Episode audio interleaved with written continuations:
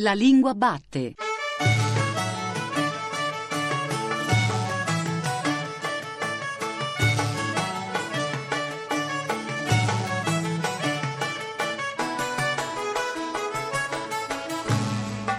Buongiorno, buongiorno da Giuseppe Antonelli e buon anno a tutti voi che anche oggi, anche stamattina vi siete messi all'ascolto della Lingua Batte, il programma di Radio 3 tutto dedicato alla lingua italiana. Oggi anche noi, a modo nostro, proviamo a proporvi una specie di concerto di Capodanno. Quella che sta per cominciare infatti è una puntata speciale, una puntata corale, come sentirete, tutta dedicata alla storia della canzone italiana. Quando sei qui con me, questa stanza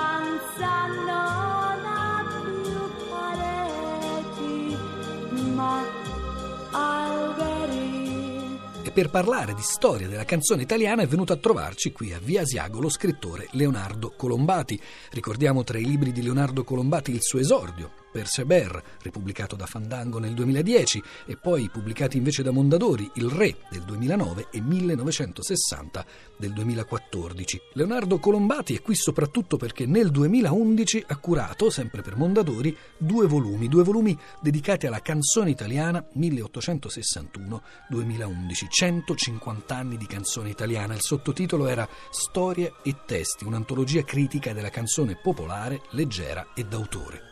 Colombati, la sua raccolta, la sua antologia in due volumi pubblicata da Mondadori, si presenta quasi come un meridiano, come il meridiano della canzone italiana, però non è stato pubblicato in quella prestigiosa collana. La ragione è forse il fatto che la canzone non può essere considerata a pieno titolo letteratura? Io mi sono molto arrabbiato. Tra l'altro io ho fatto questa impresa vera e propria con eh, la redazione dei classici Mondadori, quindi con le persone che curano i meridiani e doveva essere inteso come un meridiano, poi qualcuno invece ha deciso di no. E io mi sono molto arrabbiato perché tra l'altro esiste il meridiano dei libretti d'opera e secondo me non c'è partita da questo punto di vista, cioè se vogliamo giocarci la carta del- così, della letteratura sicuramente sono molto meglio le canzoni de- dei libretti d'opera, che sono di solito delle cose terribili, dei delitti nei- nel nome della letteratura e dell'arte. Lei è conscio del fatto che dire questo a Radio 3 con gli ascoltatori di Radio 3 significa rischiare parecchio, Colombati? Ma, eh, sì, io lo so, però minimo insomma, di corre i miei argomentazione. rischi. Io credo che non esista in tutti i libretti d'opera, non esistano testi come quelli per esempio di Paolo Conte. Sono, sono convinto di quello che dico. Quello che contraddistingue la canzone sicuramente rispetto alla letteratura, di là da ogni considerazione di valore, è il fatto che è una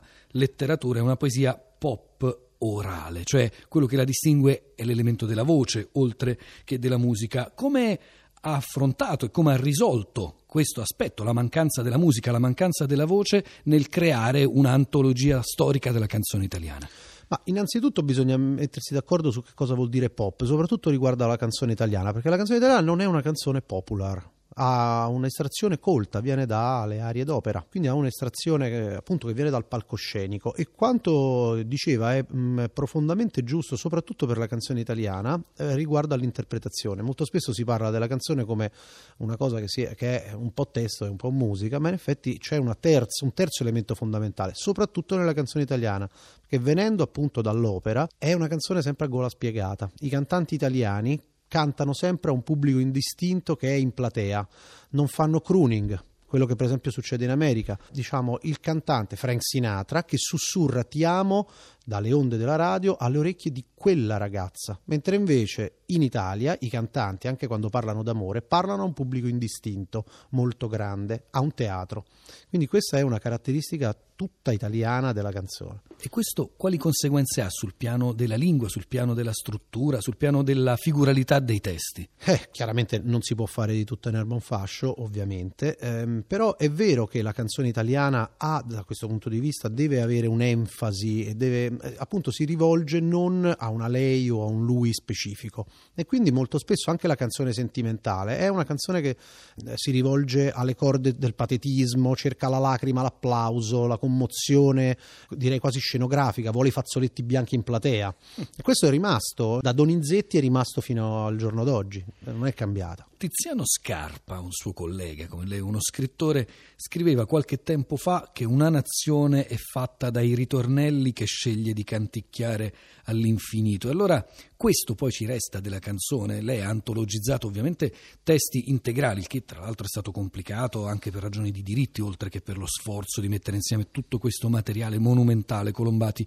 Ma alla fine tutta questa fatica ma rimane soltanto il ritornello canticchiabile, rimane solo lo o o di volare? No, io credo che io faccio lo scrittore, scrivo romanzi e sono ben conscio del fatto che la letteratura italiana da quel punto di vista è una lontana provincia dell'impero, contiamo meno di zero a livello internazionale, mentre invece la canzone italiana è un patrimonio che non ha quasi nessuno nel mondo, siamo un'eccellenza assoluta.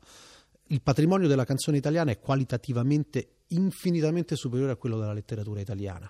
Seconda provocazione no, ma non c'è dubbio, non c'è, non c'è, assolutamente dubbio in questo. Eh, la canzone italiana è esportata in tutto il mondo da sempre, eh, in tante sue declinazioni, mentre invece la letteratura da questo punto di vista fa molto fatica. Al di là del, del modello anglosassone, non esiste una canzone così, di così grande qualità e così variegata, perché la musica, per esempio, sudamericana è da questo punto di vista monotona, nel senso che è bellissima, ma non varia nei generi. Così anche la canzone francese è legata a un periodo. Quello che è successo in Italia non è successo da nessun'altra parte. Dunque, se dovesse o potesse pubblicare un appendice che copra gli ultimi quattro anni, quelli che rimangono scoperti dalla pubblicazione dell'antologia, chi aggiungerebbe? Bella domanda. Mm, non lo so, io credo di aver. Mm, allora, gli ultimi anni, la mia antologia è del 2011 e ho fatto chiaramente io, le cose ultime che metti sono delle scommesse sul futuro. Credo di averle perse quasi tutte. Ah. Ho, ho scommesso su alcuni cavalli che non sono nemmeno partiti, forse, probabilmente. Anche questa cosa di X Factor, questi talent, eccetera, che per me appunto sono da un certo punto di vista il male assoluto. Hanno infatti tirato fuori pochissime cose. Mm, Perché eh, non degni... coltivano gli autori in no, generale? Non lo fanno. Io credo che se, se, vuole sopravvivere X Factor dovrà cambiare da questo punto di vista e gli manca, mm, io poi sono uno che guarda tutto, gli manca ovviamente Morgan. Morgan era, credo, da un punto di vista così della gestione abbastanza difficile, ma Morgan è uno che sa di musica come pochi e faceva un discorso alto lì dentro. Questa roba manca eh, in quel programma lì, eh, infatti si nota. Vogliamo dire che uno degli ultimi grandi concept album della tradizione d'autore italiana è proprio Canzoni dell'appartamento di Morgan? Sì, direi di sì. Tra l'altro Morgan fa parte di una generazione di musicisti molto interessante che non è stata ancora da un punto di vista storico rivalutata, anche perché sono tutti vivi e lottano insieme a noi fortunatamente, e che è quella appunto dei gruppi eh, che tra la fine degli anni 80 e l'inizio degli anni 90 eh, sono stati presi d'assalto dalle case discografiche che gli hanno detto controordine signori signori, si può fare rock cantando in italiano, cosa che prima era giudicata assolutamente un'eresia.